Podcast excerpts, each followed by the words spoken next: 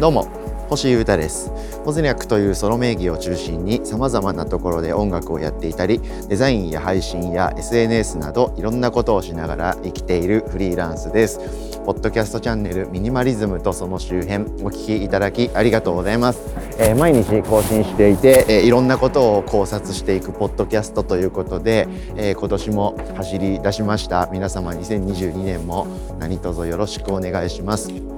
えー、今日はですね、えー、もう元旦の今年もお願いしますみたいなのんびりしたトークは昨日やりましたんでちょっと具体的なところを話していってみ、えー、ようと思います。でもまあまあまだミニマリズムとか習慣とかそういう深い考察ではなくて、えー、今年どういうふうに生きていこうかみたいな話をしたいと思っていますんで、え、皆さんえー、お正月ってねそういう今年はこういう年にするぞとか決めたり目標立てやすいタイミングですんで、えー、僕と一緒にそういうこと考えていきましょう。よろしくお願いします。皆さんありますか？今年の目標は。多分えー、目標とかその今年どういうことをやりたいとかどういうことをやめるとか始めるとかって決めるのって、え、お正月とか年末とかしかないですよね。はい、いかがですか？皆さん。そういうチャンスは活用した方がいいですよ。何かしらあ今までのこととか振り返ったりこれからのこと考えたりして、え、何か所信表明するみたいなことって、え、すごいいいきっかけになるタイミングなので、え、これ自体を何か考えることはお勧めしてます。で各僕もですねこういう年末年始のタイミングとかあとはなんだ誕生日とか年度末とか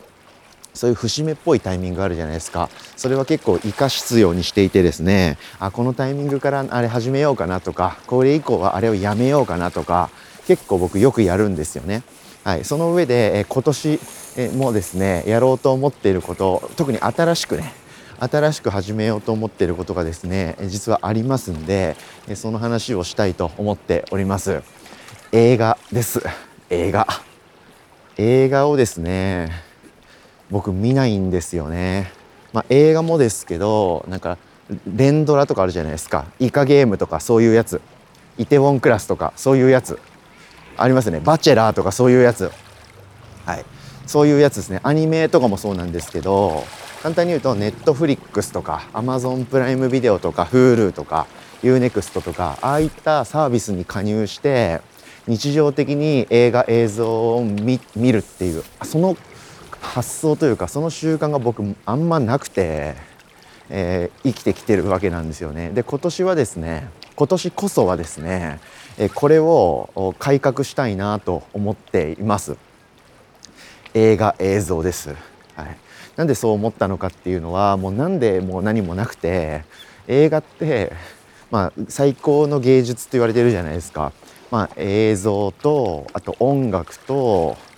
あとなんだ美術と脚本とみたいな感じであらゆる芸術関係のこう才能の集合体というかかかってる予算とか規模感も凄まじいですしやっぱすごいビジネスでもあるしすごい芸術の世界だなとエンターテインメントの世界だなと思うのでやっぱり映画一本見るとなんか人生変わるぐらいこう影響を受けたりするってよくあるじゃないですか。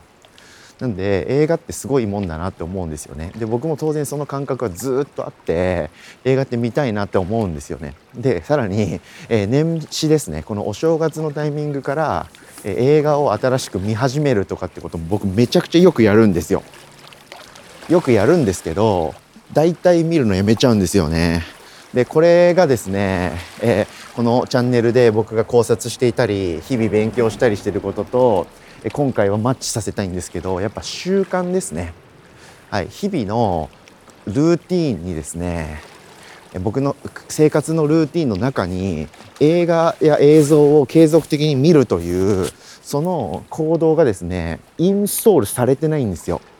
なかなかされないんですよね。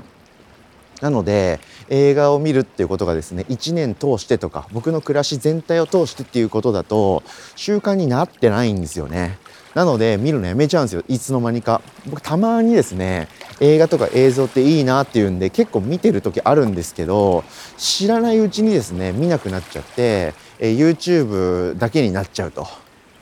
いう感じがなんかですねここ数年ずっと続いてるんですよね。なので Netflix の会員になったりするんですけどなんかある時まあいいやと思ってよく考えたら見てねえよなみたいな。m 1と「水曜どうでしょう」と「広角機動隊」と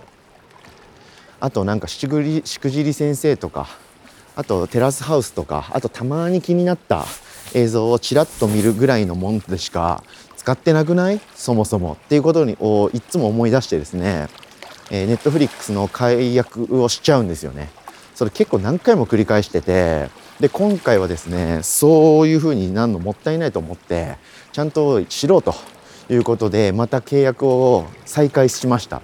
はい、やっぱ映画って凄まじいその芸術というか世界だと思いますしこのまま僕がですねその映画っていう領域については全然知らないというまま生きていくにはちょっともったいないというか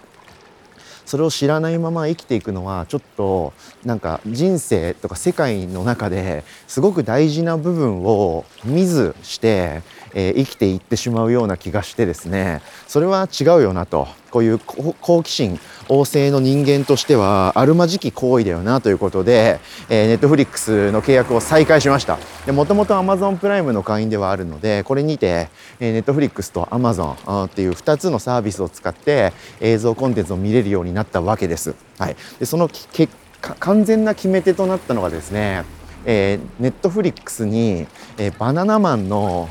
はい、コントコントライブというかコントライブ過去のコントライブが、え、解禁されたというビッグニュースです。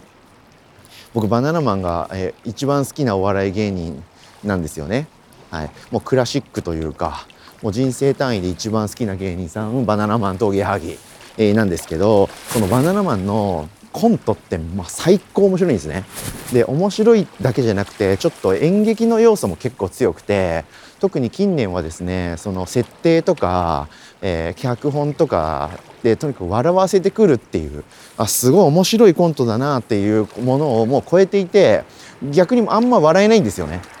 なんかもう日村さんと設楽さんのこう人間関係というかその人間ドラマっていうかなんていうかお芝居というかその2人の空気感が超やばくてえー、笑える部分もありながら最終的にはいろいろ考えさせられたり泣けるみたいな感じに僕はもう映っちゃって、えー、バナナマンのライブ最高なんですね。その、えー、ライブ映像がですね一曲公開されるということであこれは完全ないいきっかけだなと思いましてですねネットフリックスを再契約しました。はい。ということでですねちょっと今日は大枠しか喋れないんですけど2022年の僕の音楽活動とかアーティスト活動の本軸以外の抱負というか目標ということでやっていきたいことということで映画映像コンテンツを継続的に見続けるっていうことを1年間通してしたいと思います。でそしてあと読書ですねこれも継続的にやっていきたくて去年意外と僕本新しいの読めてないんでその辺をちょっと具体的にうまいこと自分の中のルーティンを作って進めていきたいなと思います。はい、そしてですねそれにえー、かなり一役買ってくれそうなデバイス iPad mini 6ですね。これをひょんなことから僕ゲットしてしまいました。この辺の話も引き続きこのポッドキャストで喋っていきたいと思いますのでガジェットトークミニマリズムトーク習慣のトークなどいろいろやってきますので今年も何卒ポッドキャストよろしくお願いします。ということでお聞きいただきありがとうございました。ミニマリズムとその周辺星豊がお届けしました。それでは今日も皆様元気にいってらっしゃい。バイバーイ。